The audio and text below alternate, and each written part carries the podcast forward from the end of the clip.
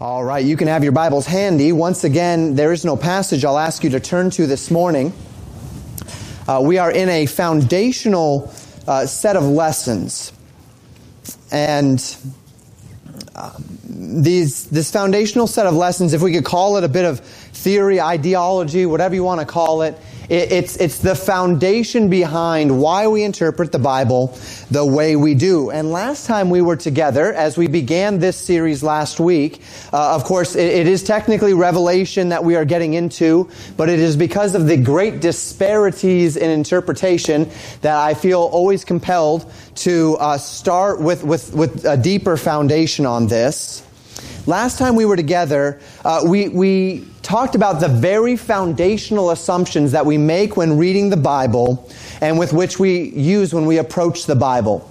These were those foundational ideas. Number one, that the Bible is an accurate book. That if God, that, that if it's in the Bible, that it's accurate. That God gave us an accurate book. That the Bible is true. That it is both inspired and it is preserved right? So inspired in the original manuscripts, which is no good to us if God didn't preserve His Word, but then God has also preserved His Word so that what we have today, at least in the original Greek, Aramaic, and Hebrew uh, manuscripts, and then the copies, uh, and then as it's reflected in our uh, very adequate and good translations, um, is the Word of God is what God wants us to have. And we, of course, stand upon the King James Version because of some of the, the differences in the Greek and the Hebrew between what we would say modern translations and between the uh, King James, the different Greek and Hebrew manuscripts and texts that were used uh, in translating those.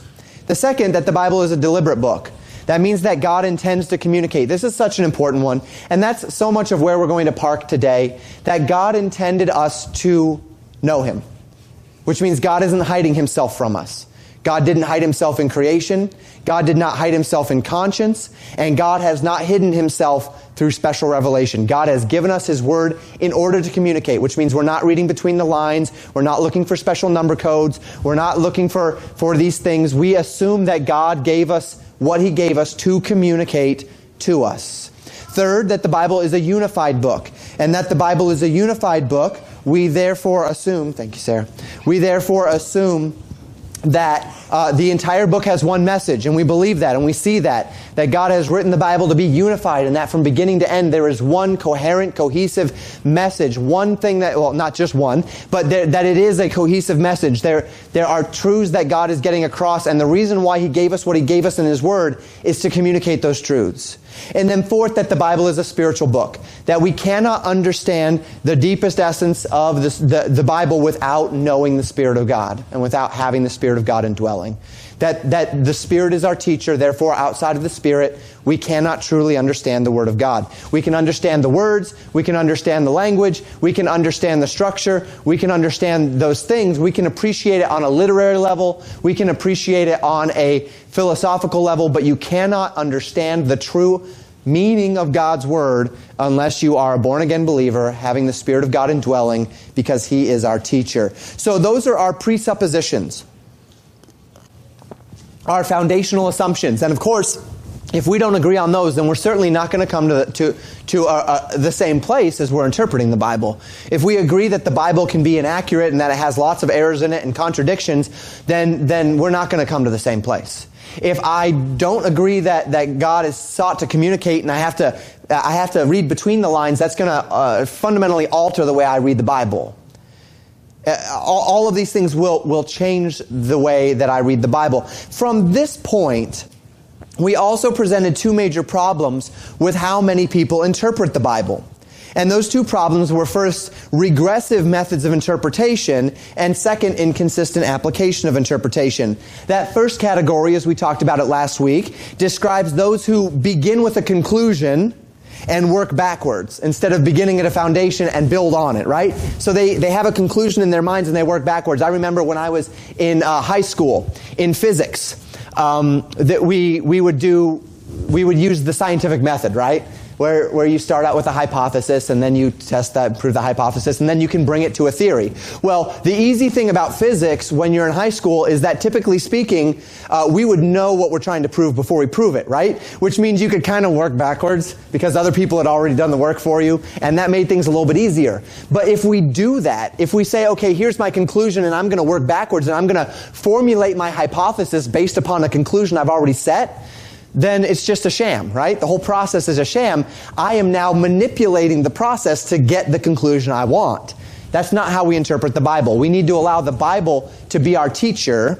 And as we talked about this, I used two Greek words, which uh, uh, we, we don't need to get into in and of themselves, but the two words I gave you were eisegesis and exegesis, right?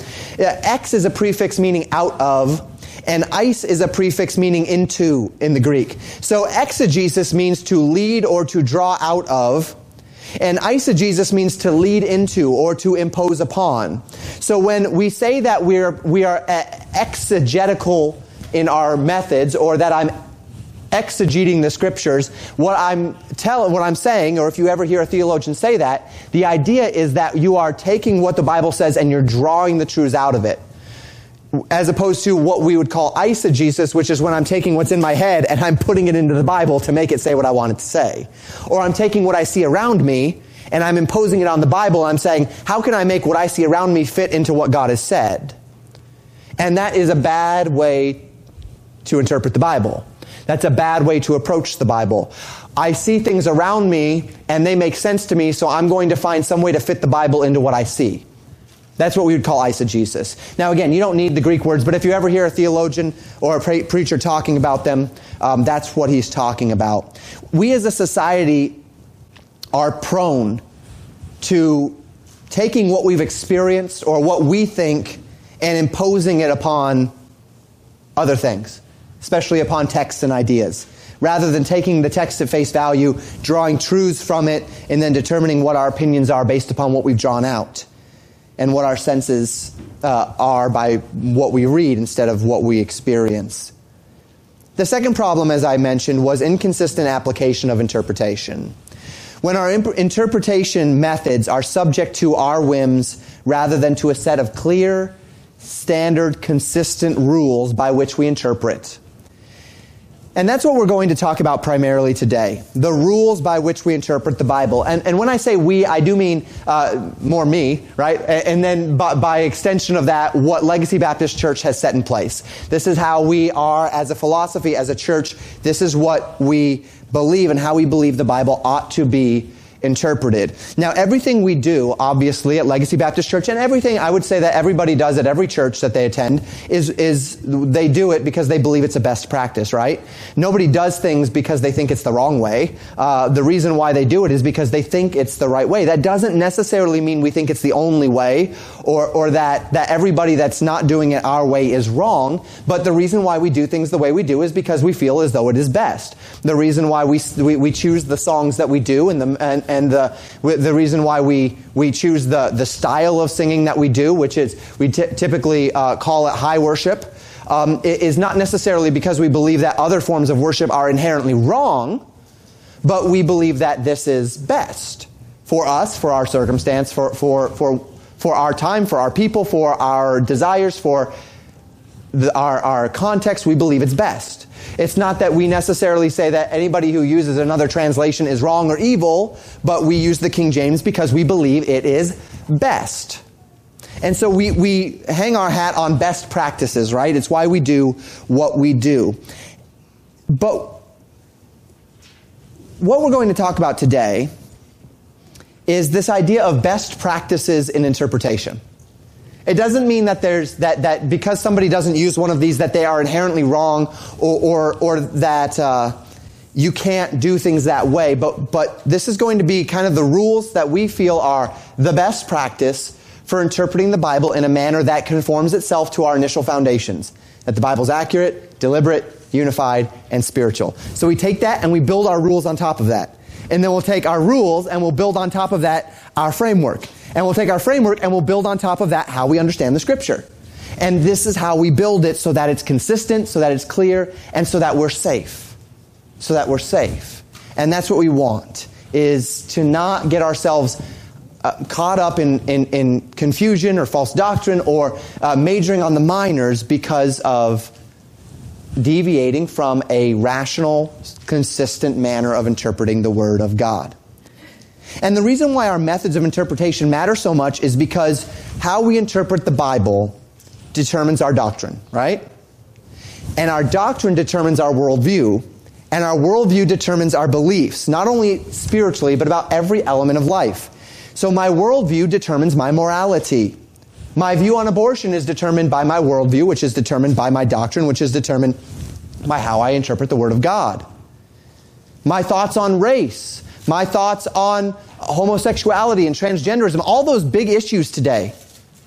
How I, what I think about these things, politics, culture, society, it's dependent upon my worldview. If we think of worldview as the glasses through which we see the world, everyone's got one. Everyone's got a set of lenses through which we see the world. And so often we look at somebody else and we say, why don't they see what's so clearly in front of them? It's because they're looking at the same thing through different glasses. Their worldview is fundamentally different from yours, and so they're going to come to fundamentally different conclusions than you are. My worldview determines all elements of my life. It determines my politics. It determines my, my uh, uh, social um, thoughts as far as uh, how, my, my social standards. It determines my morality. All of these things are determined by my worldview. So if I believe that the earth is a product of random chance and that I am here by accident, and that humanity is no different from any other animal, save that I have become more evolved, then that's going to change a lot of things about how I see the world, isn't it? First, it's going to change how I view the death of a human. It's no different than the death of an animal. So that's going to do one of two things. Either that means I don't care about humans dying, which is how, say, Hitler took it, the evolutionary theory, and how the communists have taken evolution theory for the last hundred years, which is why 100 million people have died under con- communism. Or I'm going to take it the other way and I'm going to say I can't kill a chicken because it's no different from killing a human. Right? And now I'm going to start loving animals to the extent where I can't kill animals or eat animals or do anything with animals or wear, wear their fur or anything because an animal is no different from a human. So I'm going to go one way or another. Sometimes they go both. I don't understand that. But, but that, that is because of an evolutionary worldview, right? So I look at them and I say, why, why is it that they look at the chicken and they say, I can't kill that, and I look at the chicken and I say, that's going to taste really good with pepper and maybe some ketchup, depending, you know? And, and, and how is it that two people can look at a chicken and see two entirely different things because of our worldview? How is it that they can look at me kill a chicken and call me a murderer and think I need to be thrown in jail? How can they be that extreme? Well, it's just there's a different worldview right? Based upon their evolutionary presuppositions. And I, on the other hand, believe that the Bible says that God created the world for mankind's use, right? That God has a plan for humanity, that He will return, that so that overpopulation is not going to be an issue, that global warming is not going to be an issue, because God said that as long as the earth is around, there will be springtime and harvest, there will be hot and cold, all of those things. So because I trust the Bible, my worldview is fundamentally different, and it changes my thoughts on the issues of life naturally then I'm going to be very frustrated with people that don't see things the way I see things. But it's not that our problem is not actually up here on the third tier stuff, is it? We dig down, our problem is on first tier worldview stuff. That's where the difference really lies that leads to higher conclusions that are very different. I hope I'm expressing that properly. We could spend a whole, I mean, we could spend weeks just talking about that. So, the point then is not that as we dig back down to a spiritual level and we talk about end time stuff, the point is not that these people are evil people, they're not believers, they hate God, they don't understand the Bible, they hate the Bible, they're trying to distort everything. That's really not the, the, the issue. The issue is we have a fundamentally different way of looking at the Bible. Fundamentally different way of interpreting the Bible. Now, someone is right and someone is wrong. Make no mistake. But we need to get away from this idea that just because someone disagrees with me, that, that makes them inherently evil. And we need to start understanding where the disagreements lie and sticking with the scriptures to find out how those disagreements can be reconciled. And if we're unwilling to reconcile, well, then we can't, right?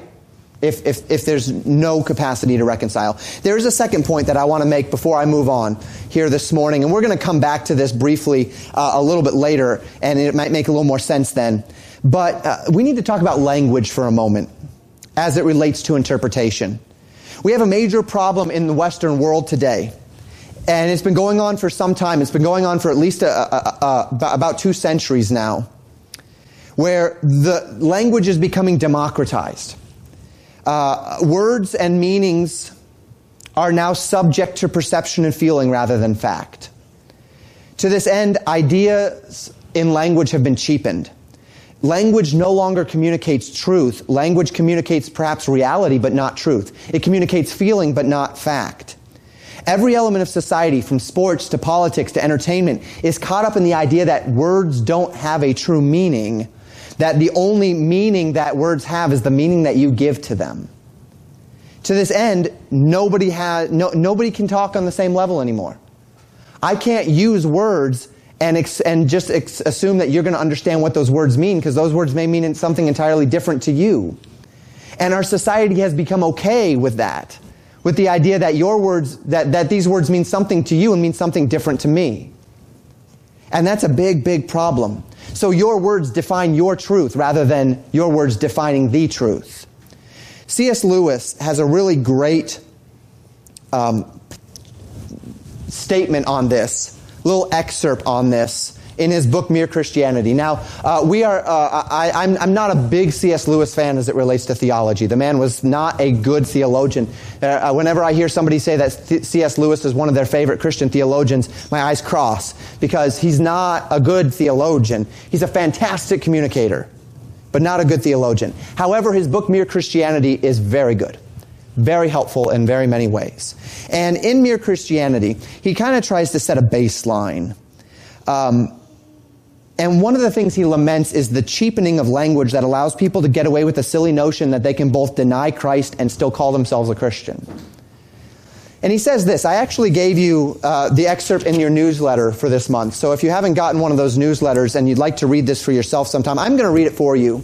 I don't normally read the words of other men from behind the pulpit. I like to stick to reading the words of God. But we're kind of more, like I said, more in a lecture format than a preaching format over the next few weeks. Let me read you what he said. He said, People ask, Who are you to lay down who is and who is not a Christian?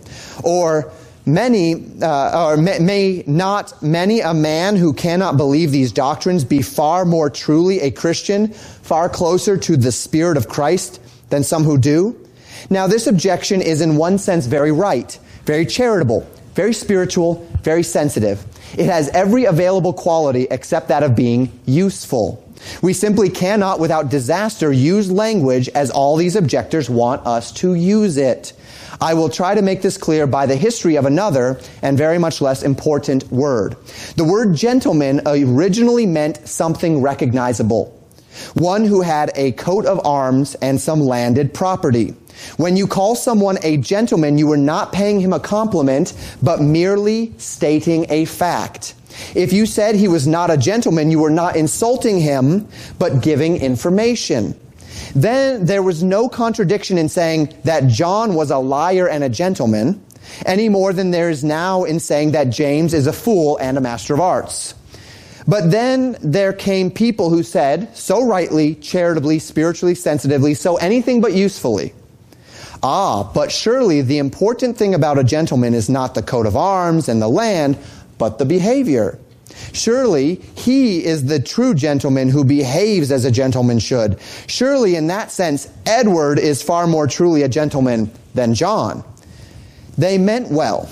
To be honorable and courteous and brave is of course a far better thing than to have a coat of arms. But it is not the same thing. Worse still, it is not a thing everyone will agree about. To call a man a gentleman in this new refined sense becomes, in fact, not a way of giving him information about him, but a way of praising him. To deny that he is a gentleman becomes simply a way of insulting him. When a word ceases to be a term of description and becomes merely a term of praise, it no longer tells you facts about the object. It only tells you about the speaker's attitude to that object. A nice meal only means the speaker likes the meal. A gentleman, once it has been spiritualized and refined out of its old coarse, objective sense, means hardly more than a man whom the speaker likes. As a result, gentleman is now a useless word. We have a lot of terms of approval already. So it was not needed for that use. On the other hand, if anyone, say in a historical work, wants to use it in this old sense, he cannot do so without explanations. It has been spoiled for that purpose. Now, if once we allow people to start spiritualizing and refining, or as they might say, deepening the sense of the word Christian, it too will speedily become a useless word. In the first place, Christians themselves will never be able to apply it to anyone. It is not for us to say who in the deepest sense is or is not close to the Spirit of Christ. We do not see into men's hearts. We cannot judge and are indeed forbidden to judge. It would be wicked arrogance for us to say that any man is or is not a Christian in this refined sense. And obviously, a word which can never apply is not going to be very useful. As for the unbelievers, they will no doubt cheerfully use the word in a refined sense. It will become in their mouths simply a term of praise. In calling anyone a Christian, they will mean that they think him a good man. But that way of using the word will be of no enrichment to the language, for we already have the word good. Meanwhile, the word Christian will have been spoiled for any really useful purpose it might have served. I gave you that very long excerpt. And I read that whole thing because now we, we see that, right? The word Christian means nothing in society today. Everyone calls themselves a Christian and no one calls themselves a Christian. And you have to start adding layers to that, right? I'm not just a Christian, now I'm a born again Christian. And then that doesn't work anymore, so now you have to call yourself a born again Holy Spirit indwelled Christian. And at some point, you spend so much time labeling yourself that by the time you're done labeling yourself, you're all tired and you just want to go home. And that's a shame. Because what we're doing is we're democratizing language to where language has no meaning. And if we democratize this book, and this is what religions have done, right? Go up to a Catholic and ask them if they're, if, if they're saved by faith alone. They'll say yes until you start defining what that means. Go up to a Jehovah's Witness or a Mormon and ask them if they believe that Jesus Christ is the, the, is Savior, and they'll say yes until you start realizing they don't believe that Jesus is even God. But that's because the word is being constantly refined and redefined until it means nothing because it means everything.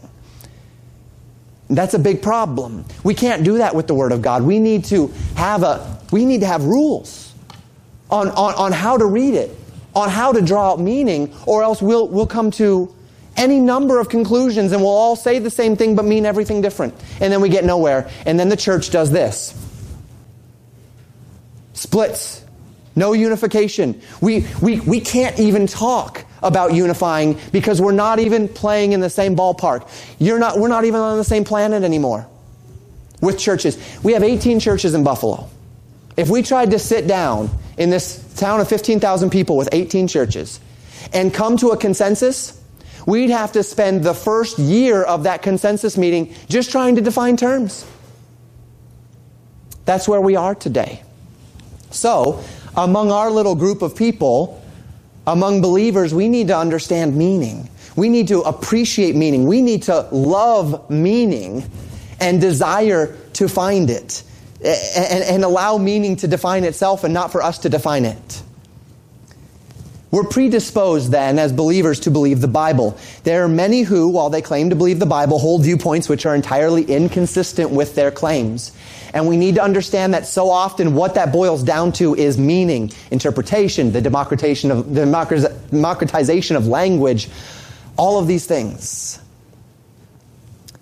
And that's why we are where we are. So let's walk through these ideas that will lead us to the rules by which we interpret. So let's talk about the rules. I'm going to give you five rules about how we approach interpreting the Bible. You've probably heard these before if you've ever read a book or an orthodox book on biblical interpretation. Rule number one, we read the Bible literally. Why? Because remember our foundational assumption that we believe the Bible's a deliberate book? And if we believe the Bible's a deliberate book, that means God wanted to communicate. If my wife writes me a letter, the worst way I can read that letter is to read it and then say, I wonder what she means when she says she loves me. And I start looking for double meanings and I start looking for backhanded insults. And if I read the letter that way, and my wife just told me she loves me, why can't I just take her at face value, right? Why can't I just read the letter as she wrote the letter? If she wanted to tell me that she didn't love me, she could have told me she didn't love me. But she told me she loved me. I'm not going to read into that anything that's not there. And I can, and I can have, you know, but, but, but in doing so, I do my wife a disservice to the letter that she wrote me, right? If I believe the Bible's a deliberate book, then I'm going to interpret the Bible as if God meant it to be understood, which means I'm going to read it literally. We do this because the Bible's a, a, a, book that we believe God intended for us to understand. God is not some angry, passive aggressive friend who gives vague little hints about why he's upset and then gets even more angry when you don't pick up why he's actually upset, right? Uh, and then you just have to throw your hands up and say, well, I don't know what hints they're trying to lend me. And you say, why are you angry? And they look at you and say, well, you should know. Why? Because you gave me a hint three weeks ago in, in a passing glance, right? Uh, God's not like that. That's not God. God desires to communicate. And if we assume God is deliberate, then we can assume that we can take him at his word, that we don't have to read into double meanings and, and such. Now, as we say this, and we'll talk about this more as the weeks go on, the Bible has different genres of literature, right? So I'm not going to read poetry as literally as I read historical narrative. If you, if you open a poetry book and you try to read it literally, you're, you're going to be deeply confused, right? So I don't go into poetry with the same intent of literalness, but I am going to go into poetry understanding the rules of poetry and how you interpret poetry, and then take those rules at face value and interpret literally within the rules. That's the idea. I hope I'm making sense. I really hope I'm making sense. So we believe God wants to communicate with us, which means that we are determined to take God's word at face value because that's how a reasonable person effect, effectively communicates, and we believe that God is reasonable and he wants to communicate, right? Number two, grammatical. We believe the Bible is an accurate book, and so we're going to trust the words. The words as they were written, the words as they were intended, the words as they made sense in that day. We're not going to redefine the words. We're not going to take our English words 2,000 years later and impose English definitions upon 2,000 year old Greek words. We're going to seek for what the Bible meant by what, how it was written when it was written. Because we believe that the words and the language matter, not just the concepts and ideas. Because the Bible is an accurate book. It's been inspired. It's been preserved. So we exhibit confidence that God has given us a detailed and accurate and a complete revelation of himself. And to that end, words matter. We don't attempt to redefine them to fit our ideas or our narratives or our agendas or our society or our culture. We desire to let the Bible speak for itself, to let the Bible judge us, and then we respond to it out of the Spirit of God. Because the Bible is an accurate book, therefore we're going to take it at face value and its words at face value. Third, staying on accuracy for a moment. The Bible is a historical book, and we believe it and we'll take it historically. We believe that the Bible in, uh, fits into history seamlessly and that it is accurate as it relates to history. We believe that the Bible is a book that is inspired and preserved and so it's accurate and that it is historical and so there is a historical basis for what was written. And that there is a reason why things were written when they were written, how, how they were written, and given to us in the form that they were given to us. To this end, we are careful to understand that while the whole Bible is written for us, the whole Bible was not written to us. May I say that again? While the whole Bible was written for us, the whole Bible was not written to us. There are passages in the Old Testament that were written of judgment to a certain people in a certain time. And it is meant for the purpose of teaching us about a God of judgment, but I'm not going to impose that judgment upon 20, 2018 United States of America. It was written for us, but it was not all written to us. It was written in history. It was written to, for a purpose. And so when a person comes out about every other year with a book where they take some old prophecy in Isaiah and say that shows that America is going to be gone in five years, you ought to be skeptical. Because that, that passage in Isaiah was written to the people in Isaiah's day because of Isaiah, the, the sins of the people of Isaiah's time under the covenant of Moses in Isaiah's day. And that means that we can be and ought to be rightly skeptical we ought to be rightly skeptical when people are trying to draw out all of these conclusions, and we need to be careful that we draw out the historical context within which things are written, because the Bible is a historical book. So we interpret literally, we interpret grammatically, we interpret historically, we interpret contextually. We don't just take a verse and say this verse exists in a vacuum, not the kind that you use to clean the floor, children. You might want to ask your parents what a vacuum is in the other sense later. I, have explained it many times. I can't always explain it, but the idea being that uh, we, we, we don't just take one verse and say this verse means this outside of the context within which it, it it's given. We talked about it when we talk about the, the epistles being letters, right? If the epistle is a letter, then that which is found in paragraph 3 depends on paragraphs 1 and 2 for its context. We need to interpret the Bible that way. We interpret the Bible contextually. So what do we do? Okay, so Paul wrote Romans. First thing that we do if we want to interpret Romans and we want to interpret it properly is we stick in Romans. What did he say beforehand? What's he going to say afterwards? Then after that, we go to the other books written by Paul because Paul had a way of thinking and a way of writing, so we go to his other books to help understand. And then after that, we go to the other epistles. Then we go to the entire New Testament. Then we go to the Old Testament. And in doing so, we allow Scripture to interpret Scripture. We, we recognize because the Bible is a unified book, because God had 40 plus authors over 2,000 years writing a single story, we can trust the Bible to be a good commentary on itself. And I can trust that it's not going to contradict between Genesis and Matthew. And so I can use Genesis to help me interpret Matthew.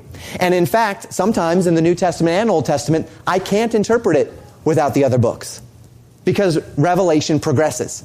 Progressive revelation. We'll talk about that when we get to dispensationalism in a couple of weeks. So we believe that the Bible is contextual. That we need the Bible to interpret the Bible, and that we're going to use the Bible to interpret the Bible, and we're going to keep verses in their context and not try to draw them out for my own purposes not try to bring them outside of context for my own, my own agenda. Finally, we interpret, now, it, with most people, they, they'll say literally, grammatically, historically, contextually. They stop at four. I'm fine with that. I added this one because I don't know that we can do without it. You got to interpret prayerfully. You've got to interpret prayerfully. Because why? Because we presuppose that the bible's a spiritual book. Which means if I don't understand it, the Spirit of God does and the Spirit of God is my teacher, and I have Him indwelling, which means I'm going to ask Him. And He might send me to a book, or to a pastor, or to a, a mentor, or He might just help me understand it. He's done all those things with me.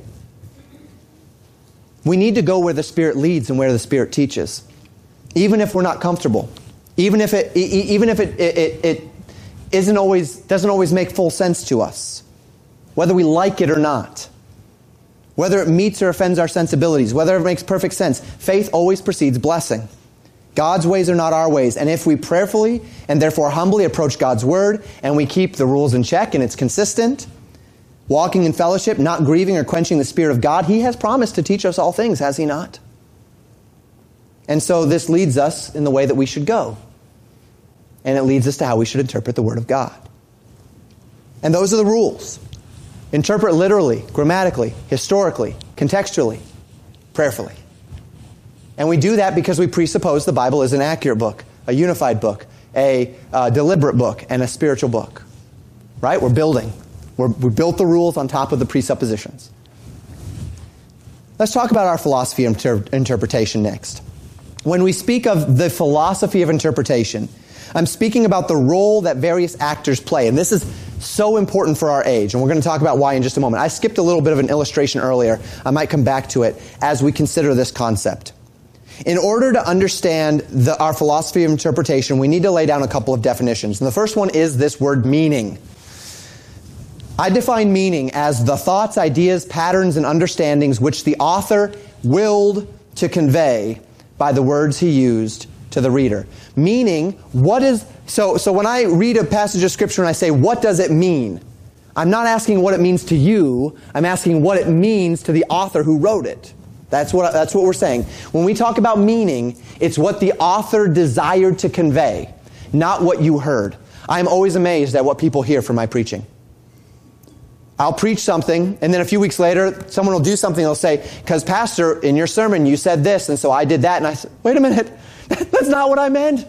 No, is that really what you heard? Because I, I don't think I even said that, right? But but somehow things translate. Our duty is not to find out what we think the Bible means. Our duty is to find out what God intended the Bible to mean. That is, the, that, that is what meaning is. Now, where does application come in? We'll talk about that in a little bit. But that is meaning.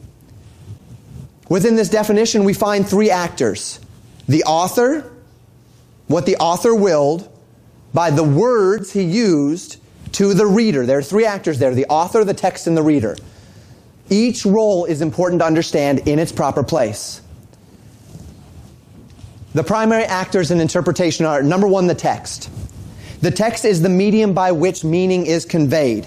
It is impartial. It is objective. The text does not determine its own meaning. The text is simply the medium through which the author's meaning is expressed. Pastor, why are we going through philosophy this morning? It's like a college class. I'm sorry I have to do this to you. I really am. But here's the thing. We live in a society where everything but the original author inten- uh, determines meaning today.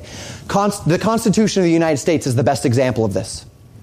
There are two major camps, right? Textualists and whatever you'd want to call them, interpretists.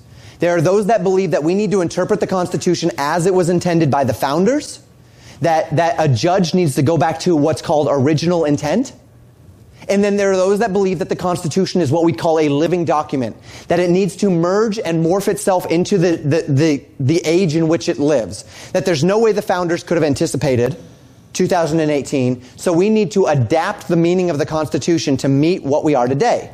Now, typically speaking, originalists, those who believe in original intent, are more conservative. And, and the, the, those that are more uh, uh, on the, the left leaning persuasion, liberal, are those who believe that the Constitution is a living document. Because if the Constitution is a living document, then it has no meaning anymore. And they can make it mean whatever they want it to mean based upon society. Now, these are two deeply different philosophies based upon different worldviews. That's where this comes from. It comes from an entirely different perspective on life. I'm getting philosophical with you this morning because this is a, this is the way that a lot of people read the Bible. They say the Bible, it doesn't matter what God intended when it was written, it matters how it applies today. So we need to wrap the Bible around contemporary 2018 culture. We need to wrap it around the philosophies of today, the culture of today, the perspectives of today, how, how society views women. We need to impose that upon the Bible. How society views, views sexuality. We need to impose it upon the Bible. Instead of, uh, instead of assuming that God's word is inspired and preserved, that it is timeless, that it is accurate, and that if I stick to the word of God, it, it is good for every generation. So I need to find out what God intended when he wrote it.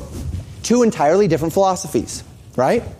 So many people believe that, that, and this is their philosophy, that when, say, a book is written, or when a painting, it's especially big in the art world, when a painting is painted, any form of communication, when it's set down, that work becomes autonomous. That the meaning of the text is completely independent from what the author intended when he wrote it. Within this philosophy, what a person actually meant when he penned the words of a book has very little value in determining the meaning of the text. If you ever go to an art gallery, you'll hear people say that the piece of art carries its own meaning. That it doesn't matter, matter what Picasso intended to express when he painted, it only matters what it wells up in you. Or the art has taken on a life of its own. Well, that's fine for a piece of art. It's not okay with the Bible. If we do that with the Bible, then the Bible becomes meaningless. Society is attempting, as I mentioned, to do the same thing with the Constitution of the United States. But the problem with this view is that the text is no more and no less than a collection of symbols. Is it? Meaning is not a product of a collection of symbols. Meaning is a product of rational thought. Meaning is a product of rational thought. So then the text cannot define its own meaning. Well, then what good is it? It's the medium of communication. But it's only a good media, medium of communication to the extent that the author is rational and submits himself to the conventions of language. I can sit my daughter down in front of my keyboard on my computer and say, please write a sermon for me. And she'll go, and I could attempt to preach that on a Sunday morning. But it's not going to mean anything. It's not going to be framed in words or sentences or thoughts or anything. Why? Because she did not adhere to the conventions of language when she placed the symbols on the page. The symbols are little more than symbols. They have to be put in a certain order, and placed into a certain structure, which every one of us in this room has agreed upon in order for it to have any meaning to us. I know. This is, I, I know. It's like a college class this morning. I get you. Eyes are glazing over. Eh, sorry, Joseph, you've already been to five days and now you're day number six for you. I get it. But this is important stuff because this is the stuff that lays the very foundation for why the church is where it is today, folks. There's no meaning anymore because people think the Bible interprets itself like the Bible is a living document meant to be uh, uh, adapting over time to culture, like the words that are on the page don't actually mean what they mean. Like we can just throw away the conventions of language and allow it to mean whatever we want it to as long as it makes sense to us and as long as it makes us feel good. And that is why the church is where it is today. And that is why we're not influencing culture. And that is why society is going this way and the church is dragging along like a, like, like a spare tire that's fallen off because eh, we're not doing anything in culture today because we, we're afraid of meaning. We're afraid to say the Bible means something because we're going to offend somebody.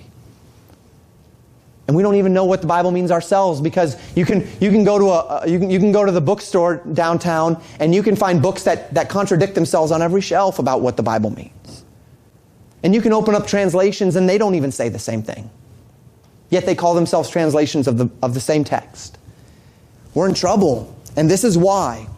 The modern breakdown in the norms of language is troubling for this very reason. Because once we begin changing words the, uh, uh, to mean things that they don't, and once we begin using language in a way it isn't supposed to be used, there is no meaning anymore, and we just can't communicate anymore. We can't communicate. We have all experienced this with the word Christian, and I talked, and that's what C.S. Lewis talked about. We just, I, I you know, wh- wh- no matter what the label is, you can't call yourself. Uh, we, we regularly debate whether we should take Baptist off the sign because we have a lot of people that won't come to the church just because Baptist is on the sign. It's communicating something, but it's not communicating what we intend it to communicate anymore. Until somebody sits in here and then we go through an entire history class on what the Baptist name means, and then they can say, okay, yeah, I can appreciate that. But is that good to put on a sign that represents you? Because words don't have meaning anymore, right? And they mean something different to everyone. It's such a shame. So, denominational labels, it's that way, right? It used to be that the difference between the Baptists and the Presbyterians and the Methodists were just church structure. That they all had a general foundation in proper doctrine, and it was just simply church differences in polity. Do you believe in an elder system? Do you believe in a, a, uh, a hierarchy? Do you, do you, uh, you know, w- which ordinances do you, do you believe are, are most important? All of those, those were the differences. It's not that way anymore, is it? It's not that way anymore. You can go to a Baptist church and find Presbyterian polity or Methodist polity. Uh, you can go to a Methodist church and find uh, Catholic polity, and, and, yet in all, in, in each case, you may not find doctrine in any of them. Or you might find doctrine in all of them. It's just a mishmash. Nothing means anything anymore, right? That's the problem. And the same can be said of doctrinal terms. Salvation, repentance, belief, depravity, election, predestination, they don't mean anything anymore because they mean everything. So we see the role of the text. The, the text is little more than the medium through which we communicate. It does not interpret itself. It is meant to be a a, a, vessel through which the author communicates meaning to the reader.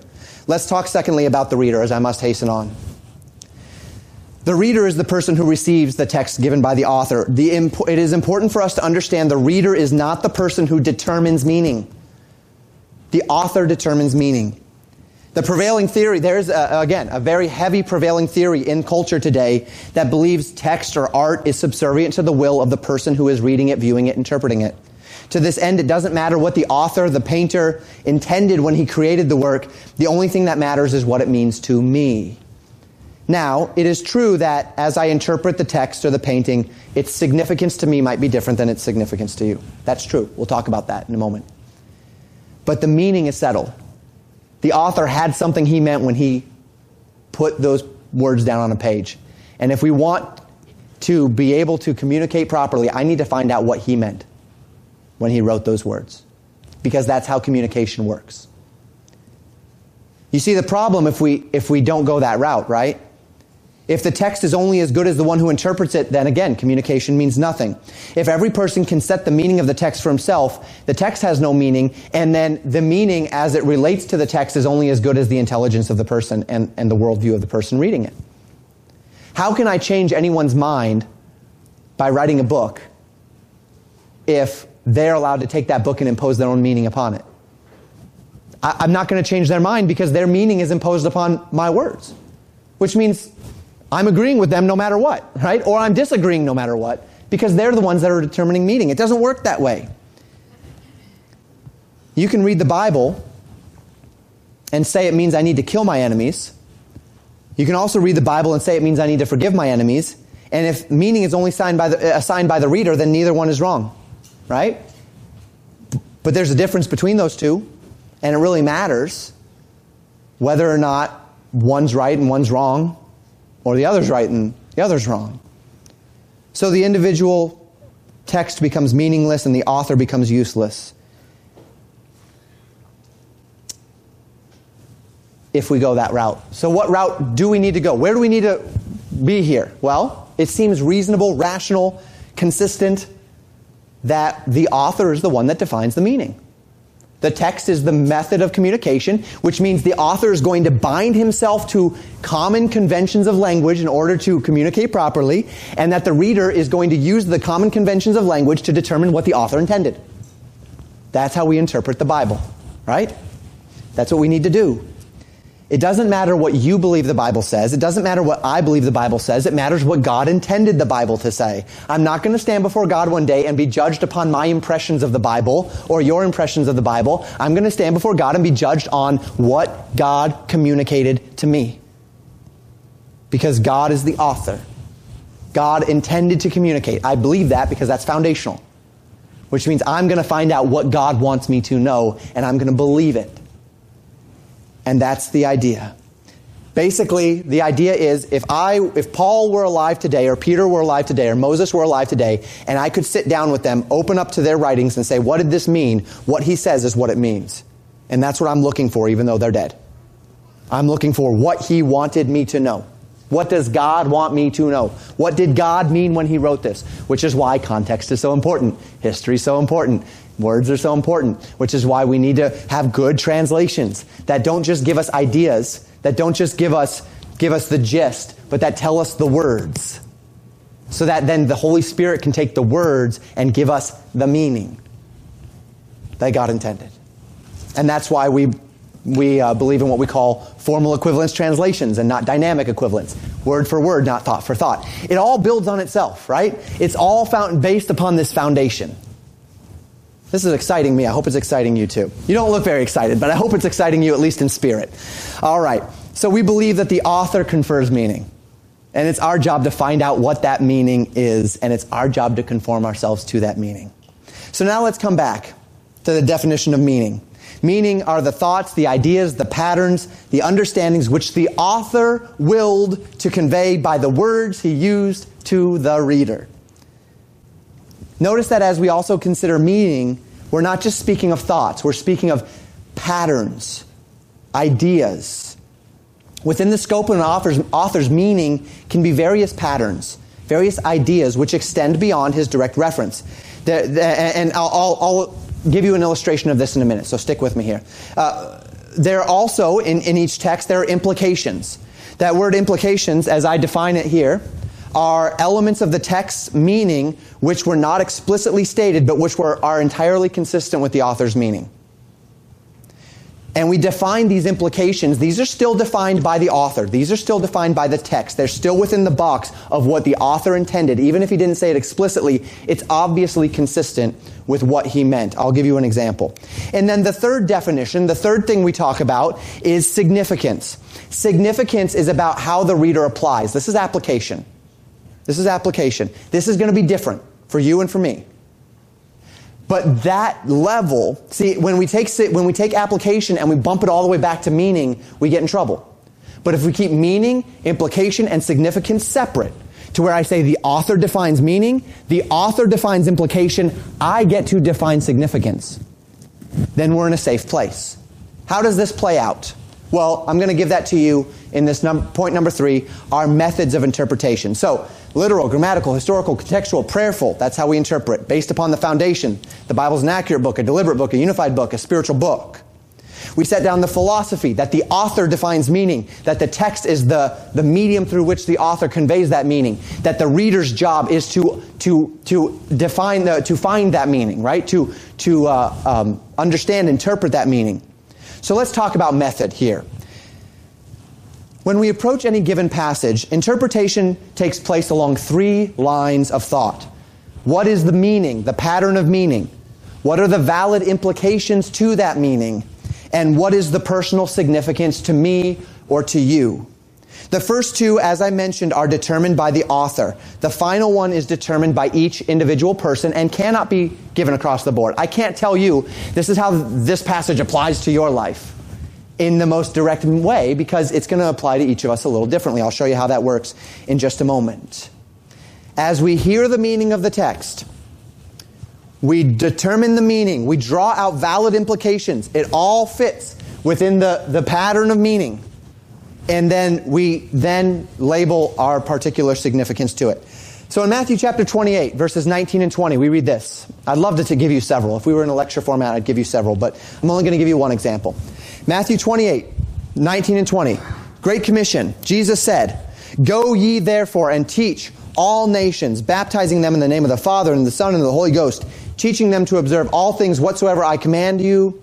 And lo, I am with you always, even unto the end of the world. Amen. This text has a meaning, doesn't it? Jesus is commissioning 11 disciples. Judas is dead. They haven't, they haven't appointed his successor yet. Jesus is commissioning 11 disciples to go into their world and to make disciples. That first time, the first word teach there is the word meaning make disciples. The second time we see the word teach in, in verse 20, it actually is a different word meaning to impart instruction.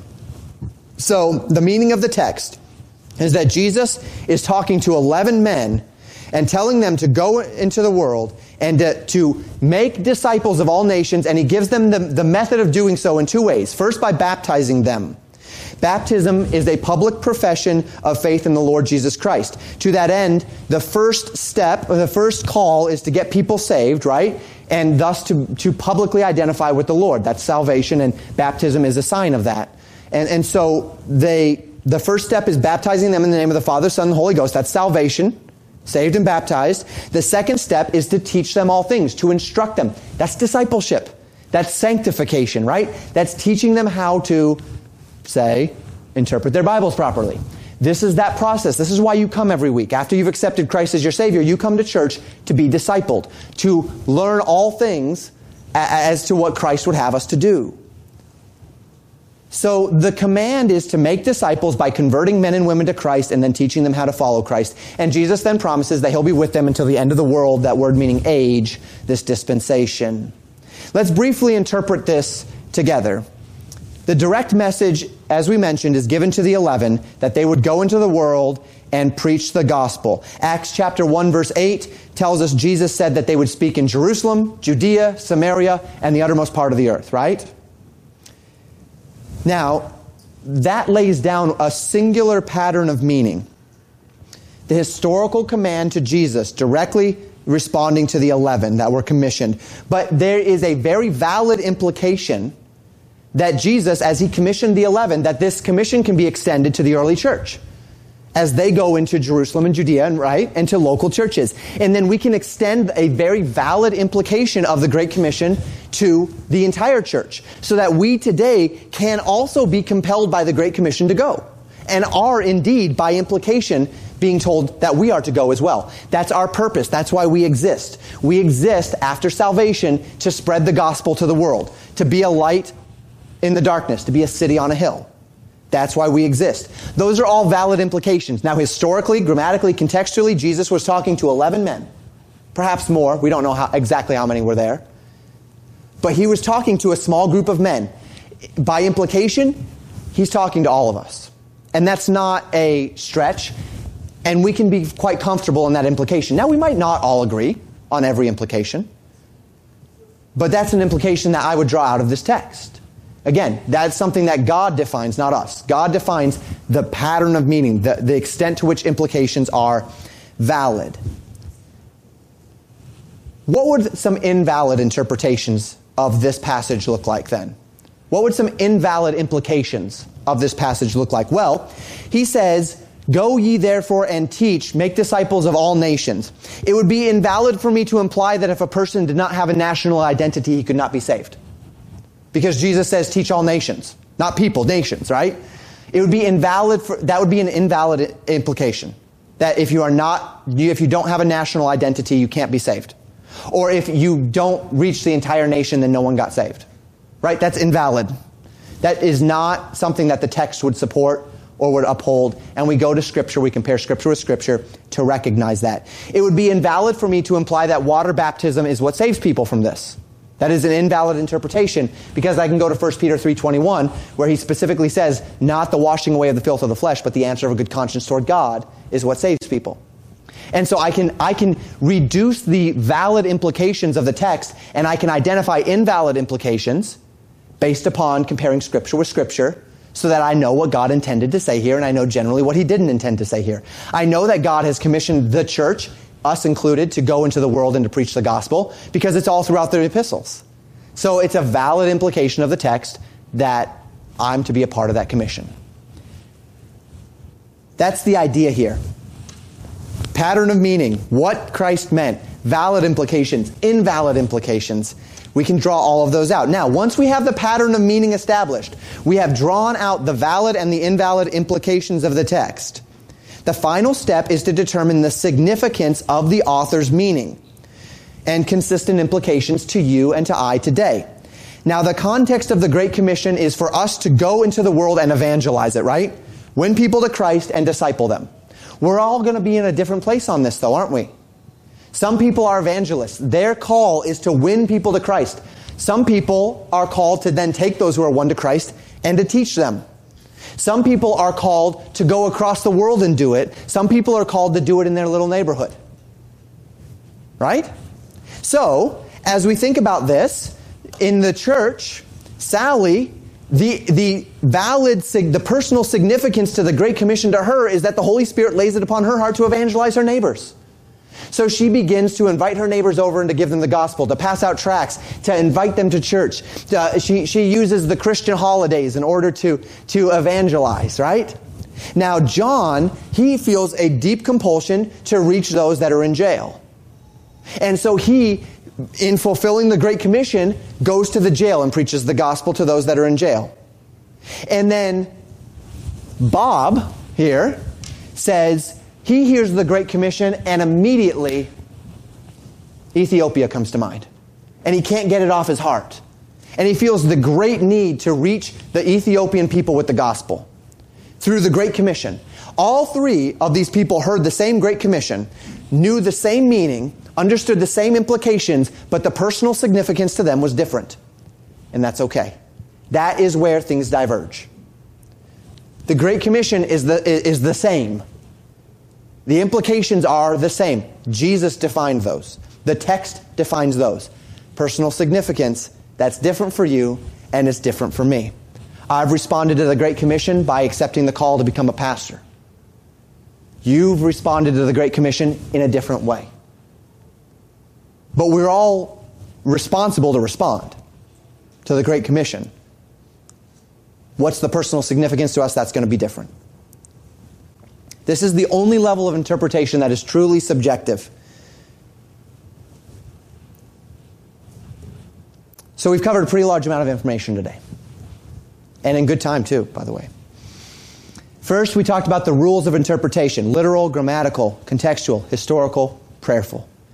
Then the philosophy interpretation. What part does the text play? What part does the reader play? What part does the author play? Then methods for interpretation, drawing out the pattern of meaning, then the valid implications of that meaning, and then the personal significance to you. But look, if, if, if you've never known this stuff, then you go to a Bible study, right, with all of your friends in the neighborhood, and you sit down and, and we read a passage of Scripture. I can do all things through Christ which strengtheneth me. What does that mean to you, is what you're going to hear, right? And someone, and, and you see it on the football eye patches. And you see it on Steph Curry's shoes. What are they saying? I can score a lot of points through Christ which strengtheneth me. not a valid implication of the text. Let's find the pattern of meaning, the valid implications. Paul is actually speaking of suffering there. Paul is actually speaking of persecution there. And that he can live, not that I speak in respect of want, for I have learned in whatsoever state I am, therewith to be content. I know how to be abased and how to abound. Everywhere and in all things I am instructed both to be full and to be hungry, both to uh, um, suffer need, both to abound and to suffer need. I can do all things through Christ which strengtheneth me, right? Context. What's he saying there? Even on the hard days, Christ can help me through it. On the, on, on the days where I'm full, it's easy. On the days where I'm suffering need, it's hard. But either way, I can do all things through Christ. It doesn't mean I can score a lot of points in a football game, right? Invalid implication of the text. But if we just sit down and say, text defines meaning, reader defines meaning, what does it mean to me? Then we're not going to get anywhere in our Bible studies. We're not going to get anywhere in our theology. What does the Bible mean is what God wants it to mean. What does it mean to me is only significance. What, what, what, what is the significance of I can do all things through Christ with strength? If you want to make that significance, I can score a bunch of points, okay. But don't say that's what the Bible's saying. Right? That's the idea here. And so this really does touch the nitty gritty of, of who we are as Christians today. It touches the nitty gritty of what we do and, and, and how we study the Bible and how we talk with our friends about the Bible and why it is when we talk with someone and we go, do they really believe that? Why, how could they possibly believe that? Now you know how. Because we've got a, a, a society out there that's saying text defines meaning. Reader defines meaning. And if, and if they've, they've, if they've swallowed that hook, line, and sinker, they're not going to come to the same conclusions you are. We've got a world out there where words don't even mean the same thing anymore. And so when you talk to someone in a different, even denomination now, much less a different religious system, and they say, Jesus is God, what do you mean by that? You have to ask that. Because we have to understand meaning. Because we're, we do not mean the same thing anymore. And that's, that's what this is intended to do. Now, next week, we're going to continue building upon these layers. We're going to, to, to continue to build foundationally, next step, next step, next step, until we understand where we are and how we got there in our methods of interpretation. Then we'll actually dig into a revelation. I hope it's been profitable for you. I know that you, you probably have a lot of questions. It's not, this is not the forum for that. But by all means, if you have questions, come see me.